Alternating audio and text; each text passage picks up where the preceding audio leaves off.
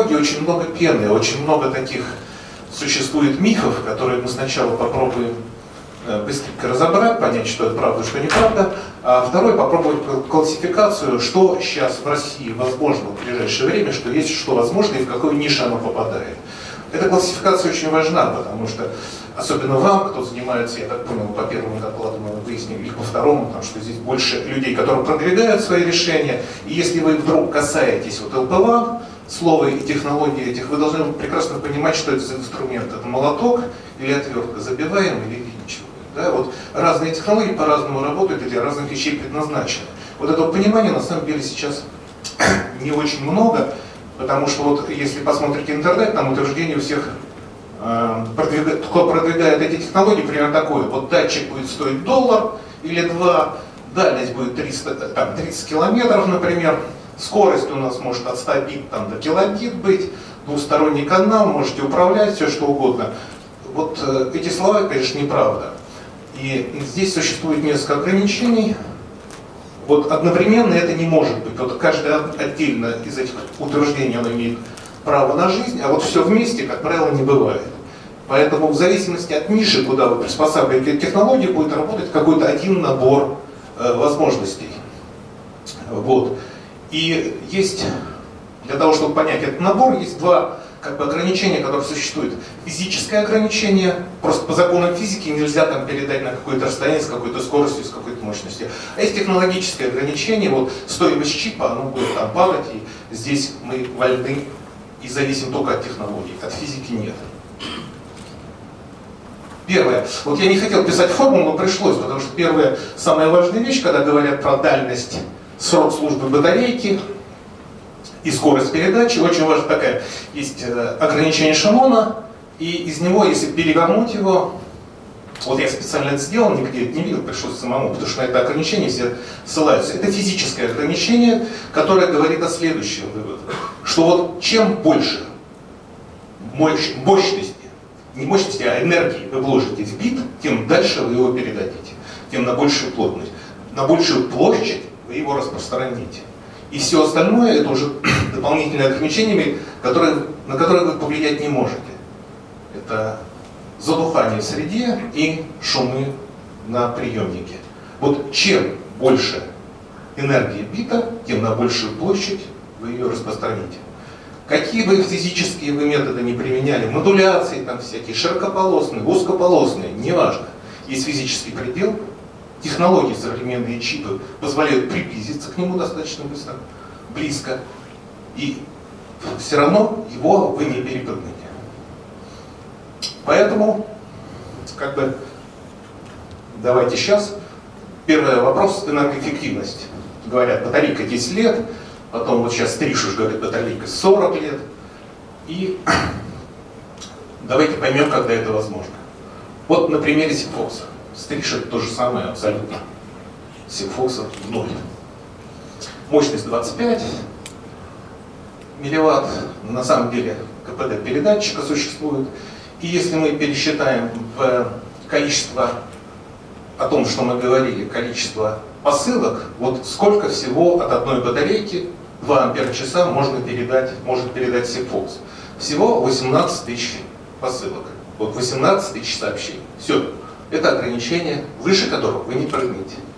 Вот если Фокс говорит, что 140, 140 сообщений в день могу делать, то батарейка сядет не за 5 лет, а за 4 месяца. Вы это должны хорошо понимать. Причем не важно здесь, Сигфокс будет или какая сотовая система. Вот то ограничение, о котором мы говорили, оно примерно об этом.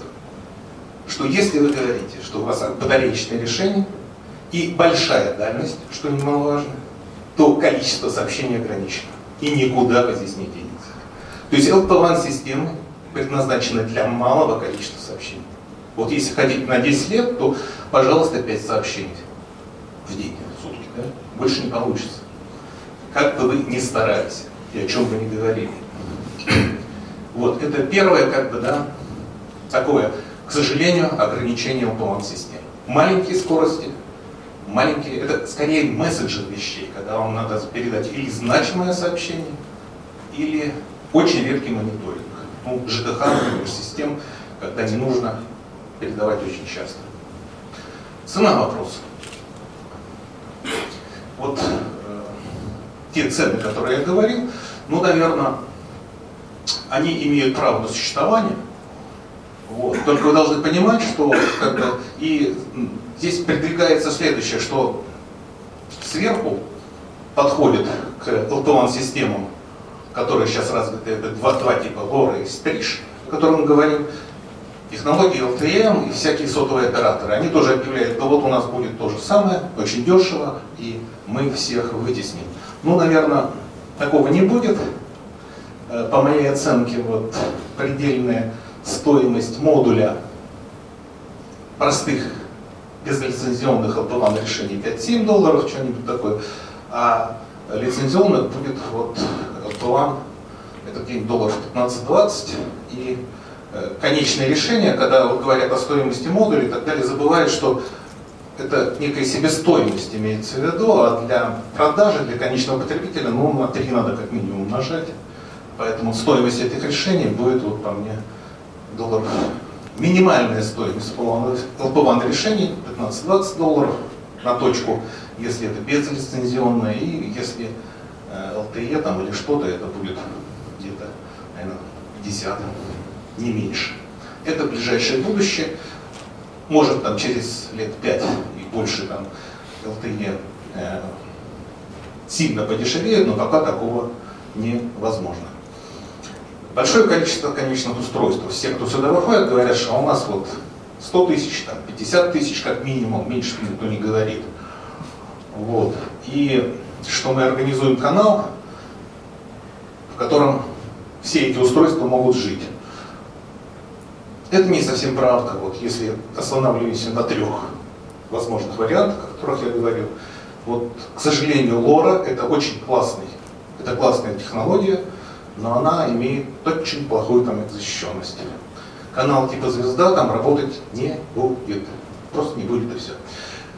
При количестве объектов порядка сотни, если они регулярно передают, это все рухнет.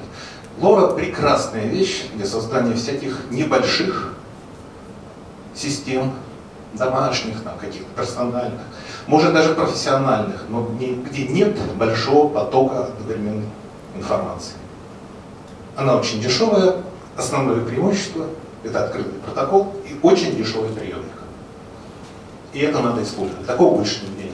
Но для сбора информации, типа звезда, где есть тысячи, десятки тысяч объектов, это не будет работать. Дальше. Вот еще один миф, что во всех этих системах есть обратный канал. Ну, мое утверждение, что нет там обратного канала, в принципе, и быть не может. То есть он теоретически вроде есть, и могут показать вам, а практически это работать не будет. В России точно. Ну, по двум причинам. Первое, что невозможно сделать приемник, чтобы он был симметричный, этот канал. Sigfox идет по пути, просто повышает мощность, у них есть такая возможность. У в России этого нет, это ограничение ГКРЧ. Вот. И второе, что самое важное, наверное, это рабочий цикл.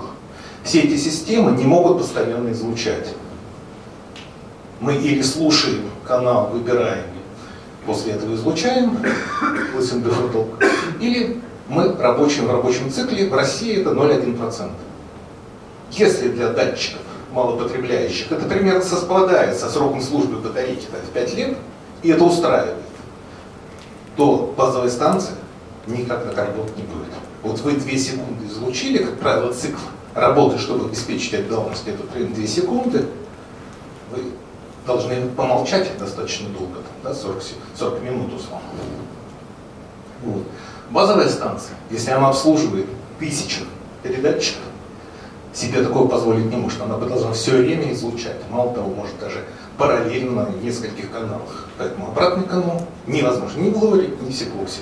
Это может сделаться только в решениях сотовых операторов. Миниатюрное конечное устройство. Тоже проблема. И проблема такая очень практичная. Маленькие батарейки дешевые, они не отдадут току на передачу столько, потому что батарейки поэтому всегда приходится а, экономим копеечки, хотя бы там 2-3 использовать. И второе это антенна. Можно, конечно, керамические маленькие использовать, но у вас дальность в раза 2-3 упадет, к сожалению. А Большие антенны это место. Поэтому все решения, вот если там какой-то большой коробка на самом деле, такая относительно большая, казалось бы, ничего нет, модуль сам очень маленький, а коробочка большая. Безопасность. Безопасность вообще отдельная история. И это вообще другая среда, когда мы говорим про LPWAN. Там очень маленькие, коротенькие сообщения, и шифровать их по ГОСТу или там, какими-то другими способами, с большими-большими ключами, это бред. Это просто не нужно и не имеет смысла. Тем более э, какой-то шифропроцессор, датчик ставить, и все. Это будет жрать энергию, цену. То есть здесь делается все совсем по-другому. Это отдельная история, в рамках этого я не хочу говорить, потому что займу время. У меня есть свои подходы к шифрованию, но это должно быть устроено совсем по-другому. У нас всего 18 тысяч сообщений. Да проще там отдельные ключи на каждое сообщение, просто память заложить процессора. И вот у вас табличное самое надежное шифрование. Поэтому вопросы шифрования безопасности решаются здесь по-другому, в принципе. То, что работает на обычных сетях, здесь неэффективно. Ну, там есть отдельные проблемы, вот видишь, объекты, если, чтобы понимали, вот технология стрижься Fox, она не будет работать на движущихся объектах, у них фазовая модуляция, которая очень большие фазовые шумы когда объект начинает двигаться. Есть другие технологии, я об этом еще, может, скажу, которые позволяют это сделать, а стрижься Fox. И, к сожалению, вот стрижься Fox обладает недостатком, что в частных сетях не может работать. Итак, вот что мы имеем? Мы имеем первое. Это лицензионный и безлицензионный диапазон. Вот лицензионный, по моему мнению, это сотовый оператор, как бы это ни называлось, да, он имеет преимущество, они сейчас сюда придут, эти операторы смотрели за рынком, смотрели там за Лорой, за Сигфоксом, и для, так приняли однозначное решение, конечно, они будут развивать свою сеть на своих решениях, и они победят как массовость. То есть большая часть рынка, весь промышленный, скорее всего, интернет вещей, это будет их. Потому что у них есть преимущество. Выделенный диапазон и повышенная мощность. Выделенный диапазон, помех нет, делай что хочешь, мощность большая. Поэтому можно организовать обратный канал, можно быстро управлять объектами, достаточно большие потоки делать. Батарейка от этого сядет, не дольше будет работать, сядет быстрее, но тем не менее возможности появляются огромные. Вот. Поэтому те, кто двигают сотовые, то, что движут сотовые операторы, скорее всего, будет разобьется. Но не все так просто и однозначно.